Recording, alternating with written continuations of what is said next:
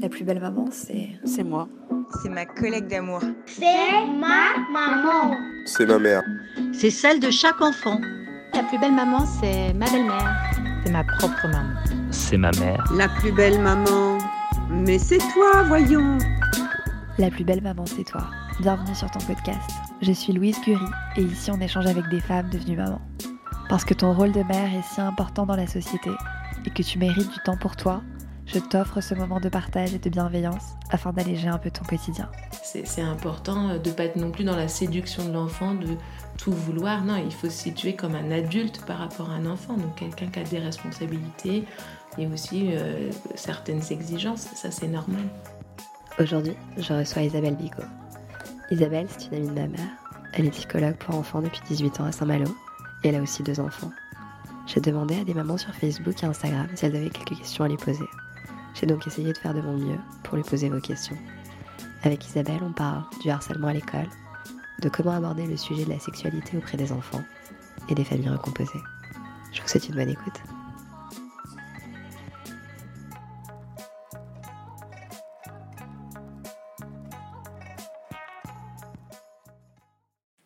Bonjour Isabelle, merci de m'accorder cette interview. Bonjour Louise, merci de m'avoir invitée.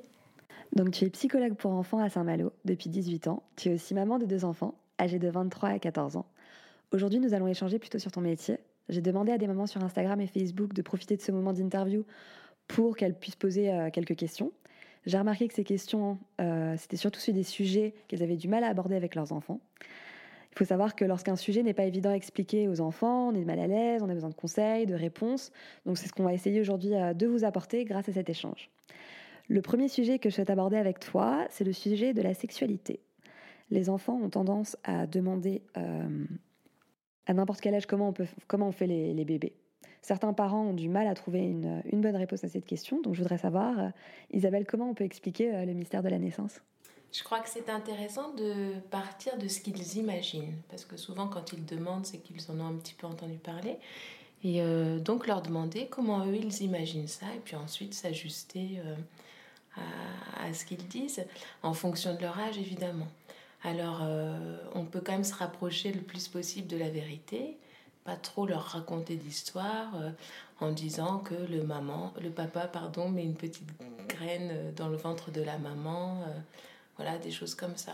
Ensuite, il y a des très bons livres qui sont faits pour les enfants à ce sujet et qui peuvent aider les parents.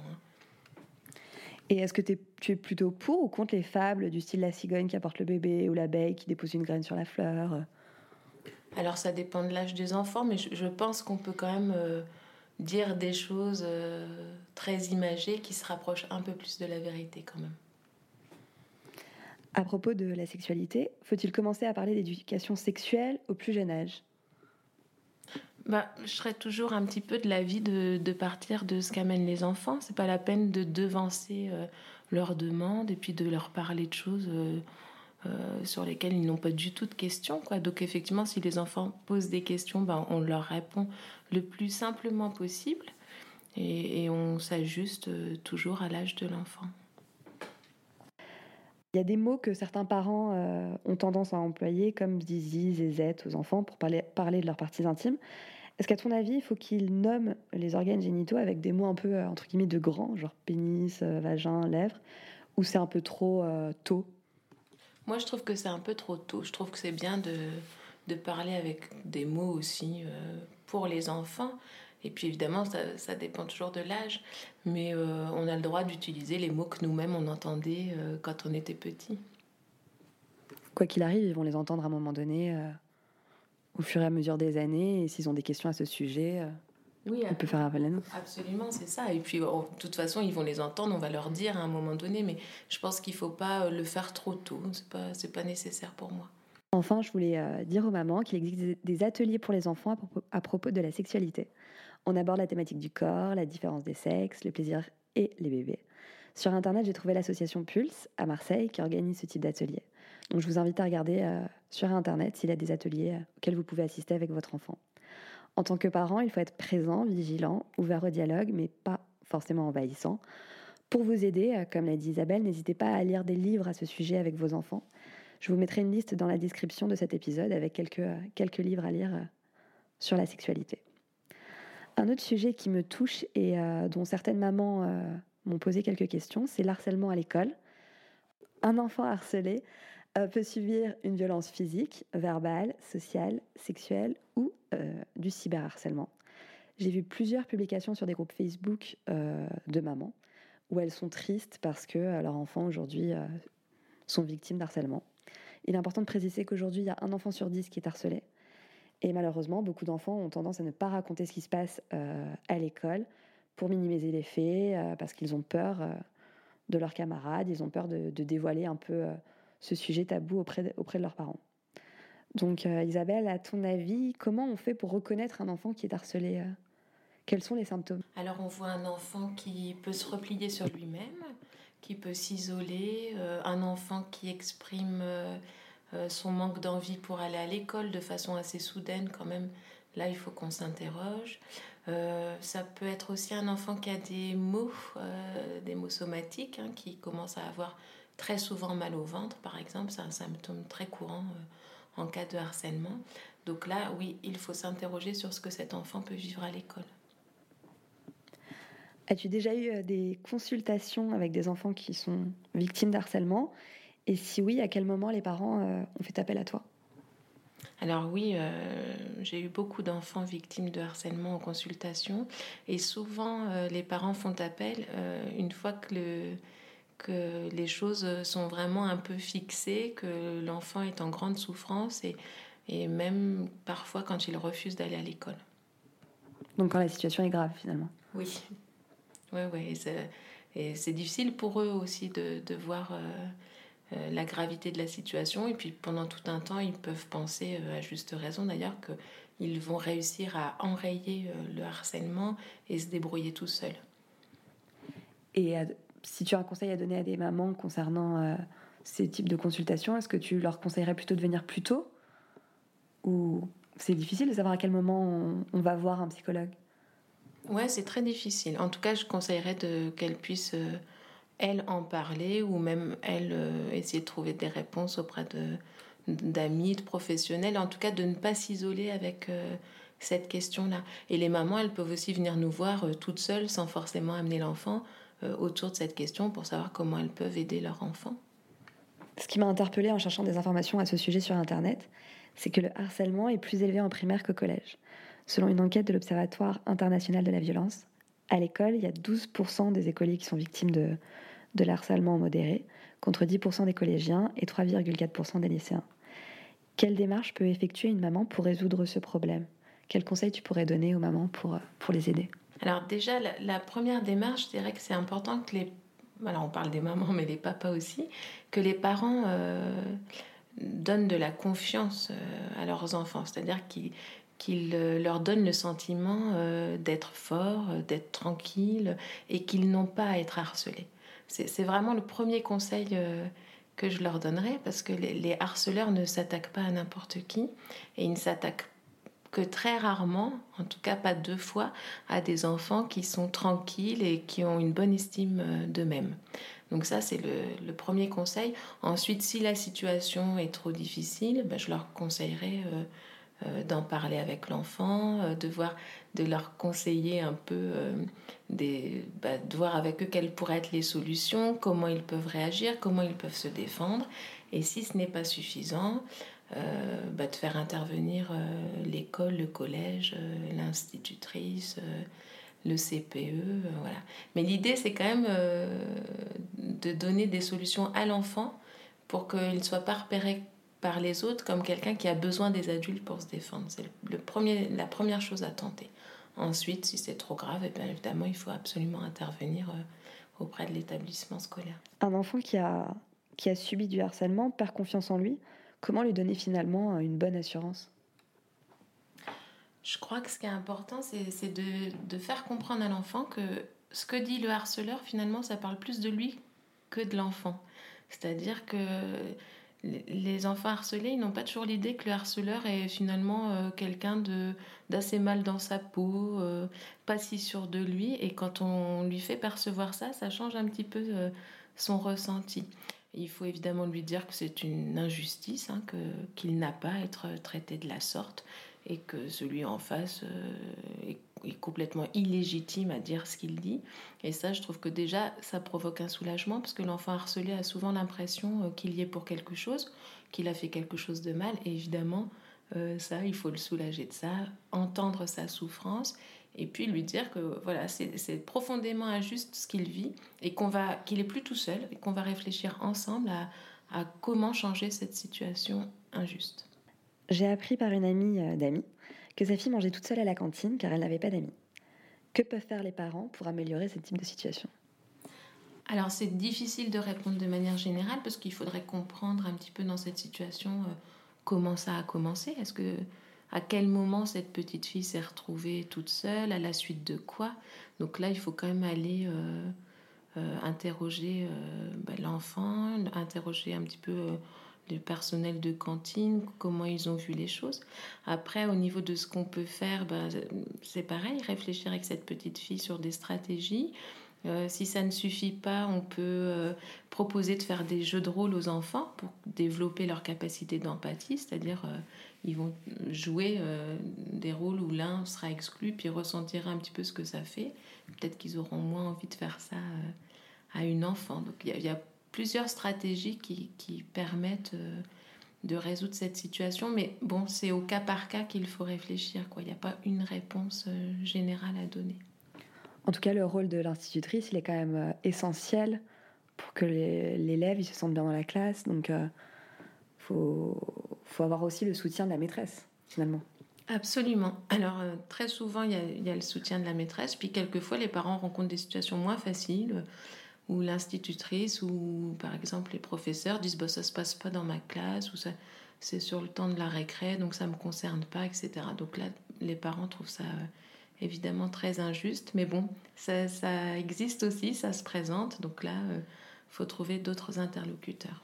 Concernant les émotions négatives qu'un enfant harcelé peut ressentir, quels sont les moyens pour qu'il puisse extérioriser sa tristesse ou son énervement ? Déjà, lui offrir un espace de parole, qu'il puisse dire vraiment toute la douleur qu'il a ressentie et l'injustice. Et puis après, on peut lui proposer des choses qui vont effectivement lui permettre de s'exprimer, de se défouler. Alors pour certains, ça sera le sport, pour d'autres, la création, pour d'autres, d'écrire son histoire. Enfin, il y a plusieurs possibilités, mais déjà d'être très, très à l'écoute, quoi, simplement. Et donc à ce moment-là, c'est la maman ou le papa qui doit dire à l'enfant « Qu'est-ce que tu veux faire pour enlever cette... » C'est le parent qui doit demander, ou comment faire pour qu'il puisse commencer à écrire ou faire du sport ? Je crois que les parents connaissent bien leur enfant, donc ils peuvent avoir des idées parce qu'ils connaissent bien ce que l'enfant aime faire déjà. Donc s'adapter à la personnalité de l'enfant. On ne va pas l'emmener faire un footing s'il déteste faire du sport, ouais.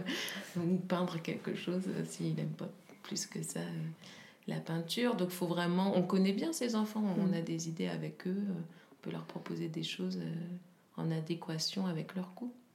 J'ai une question maintenant sur l'harceleur. Quel est le profil du harceleur, Isabelle ? Alors, c'est un enfant qui n'est pas du tout bien dans sa peau. Alors, il joue comme ça, quelqu'un de sûr de lui, qui a le pouvoir, qui est un peu au-dessus des autres, et puis ça peut dégringoler très vite, parce que un enfant qui harcèle les autres, c'est fondamentalement un enfant qui ne va pas bien. Un enfant qui va bien n'a pas du tout ce genre de comportement. Donc ça interroge sur ce que cet enfant a vécu, ce qu'il vit au quotidien et pourquoi il a besoin de se défouler sur les autres. Et quel conseil pourrais-tu donner à une maman qui a un enfant agressif et qui a peut-être le rôle de l'harceleur ? De comprendre finalement, de chercher vraiment à comprendre ce qui ne va pas chez cet enfant. Un enfant harceleur va mal, donc pourquoi va-t-il mal ? Qu'est-ce qu'il rencontre ? Ce sont des enfants souvent qui sont peu sûrs d'eux, qui jouent quelqu'un de très sûr. Un enfant qui joue quelqu'un de très sûr de lui, mais au fond, il n'y a pas du tout de sécurité interne et de tranquillité. Donc il faut quand même comprendre comment ça s'est construit. Enfin, peux-tu transmettre un message à toutes les mamans pour que leur enfant ne soit ni harceleur, ni harcelé ? Comment peuvent-elles finalement prévenir leur enfant de l'harcèlement à l'école ? Alors c'est difficile parce que le conseil, ça serait d'avoir des enfants épanouis et puis de leur donner une bonne sécurité interne, c'est-à-dire un bon attachement, des enfants qui sont sûrs de l'amour qu'ils reçoivent, de leurs valeurs, et qui sont donc tranquilles avec ça. Et ça, c'est ce qui peut protéger le plus du harcèlement. Ensuite, je dirais que tout n'est pas harcèlement, quoi. Tous les enfants rencontrent d'autres enfants qui sont méchants avec eux. Mais ça ne se cristallise pas toujours autour du harcèlement. C'est-à-dire qu'il y a des enfants qui vont rencontrer ça, qui vont en souffrir, mais qui vont passer très vite là-dessus. Et d'autres pour qui ça fera situation de harcèlement. Donc la meilleure façon de prévenir de ça, c'est de donner une bonne tranquillité à son enfant. Et faut lui dire que de toute façon, il n'a pas à être malmené par les autres. Que ça, je ne sais pas s'il faut nommer le mot harcèlement, parce qu'aujourd'hui, j'ai l'impression que tout est un peu harcèlement. Mais en tout cas, il faut lui nommer qu'on lui doit le respect, que les autres n'ont pas à lui faire trop de chagrin, et que si c'est le cas, il peut nous en parler. Et aussi lui dire qu'il peut se défendre à n'importe quel moment, devant n'importe qui. Alors ça, c'est important de dire à nos enfants qu'ils ne sont pas des proies faciles et qu'ils ont le droit de se défendre de façon ajustée, évidemment. Dernier sujet que je souhaite aborder avec toi, c'est un sujet un peu moins choc. Il s'agit des recompositions familiales. Aujourd'hui, un enfant sur 10 vit dans une famille recomposée, demi-frère, demi-sœur, presque sœur, deuxième papa. Je voudrais savoir comment créer une relation positive, voire fraternelle, entre des enfants, lorsqu'ils ne font pas finalement partie de la même famille. Je crois que la question principale qui se pose, c'est quand même la question de la rivalité. Donc il faut que les parents réfléchissent à comment ne pas attiser cette rivalité et au contraire créer plus des situations de soutien où les enfants feront des choses ensemble, se sentiront un peu à la même place et n'auront pas peur de perdre l'amour de leur père ou de leur mère au profit des autres enfants. Et comment est perçue l'arrivée d'un premier demi-frère ou une première demi-sœur pour un enfant ? Alors c'est souvent difficile déjà parce que l'enfant a peur de perdre l'amour de ses parents. Hein. C'est une peur qui paraît un peu dingue pour les parents, mais l'enfant ressent ça très souvent. Et puis ce demi-frère ou cette demi-sœur, il va avoir quand même ses deux parents avec lui, ce que n'a plus l'enfant de la première union. Alors ça, c'est pas forcément évident pour eux parce que ça ravive leur perte du couple parental. Donc il faut quand même être attentif à ça et puis voilà, prendre soin des enfants sans leur suggérer tout ce qu'ils pourraient ressentir de négatif parce qu'il y a aussi des enfants qui le vivent plutôt bien, qui sont plutôt heureux. Faut plutôt valoriser leur place de grand frère, de grande sœur, la joie que ça peut apporter à la famille tout en préservant leur place. D'accord. Avoir le rôle de belle-mère n'est pas aussi évident. Quel conseil peux-tu donner à ces femmes afin qu'il y ait une bonne harmonie au sein de la maison ? Alors je pense qu'il faut quand même avoir conscience de ce que vivent les enfants. Donc l'arrivée d'une belle-mère, c'est quand même le signe que les parents ne retourneront jamais ensemble, ne seront plus jamais en couple. Donc c'est souvent très difficile parce que les enfants ont beaucoup de mal à faire ce deuil-là. Donc une belle-mère arrive, ça vient déjà signifier ça. Ensuite, ça vient prendre quand même de la place dans la relation privilégiée que l'on a avec son père. Donc c'est quand même un petit peu une rivale potentielle.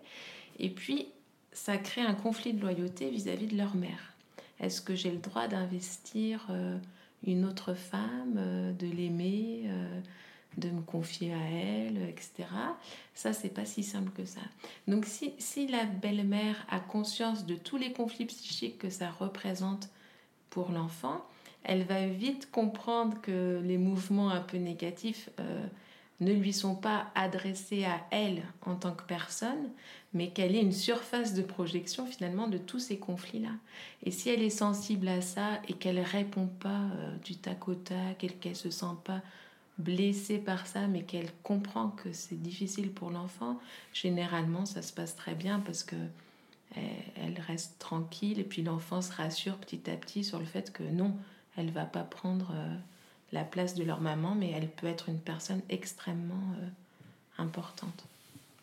Souvent, les belles-mères se prennent des réflexions comme de toute façon t'es pas ma mère, bah, là il faut avoir un peu d'humour et lui dire bah oui c'est pas un scoop, tu ne m'apprends rien, je sais que je ne suis pas ta mère et c'est pas grave parce que je serai jamais ta maman, je prendrai pas sa place, mais j'ai bien envie d'être une personne qui prend soin de toi en plus avec ton papa quoi. Donc bon voilà, je crois qu'il faut répondre le plus tranquillement possible et puis du coup, s'il n'y a pas d'agressivité en face, ça va vite retomber du côté de l'enfant parce qu'il ne va pas se bagarrer tout seul. Hein. Pour qu'il y ait conflit, il faut qu'on soit deux. Donc si la belle-mère ne rentre pas du tout dans ce jeu-là, et c'est tout son intérêt, ça va très vite se calmer. Peu importe l'âge de l'enfant.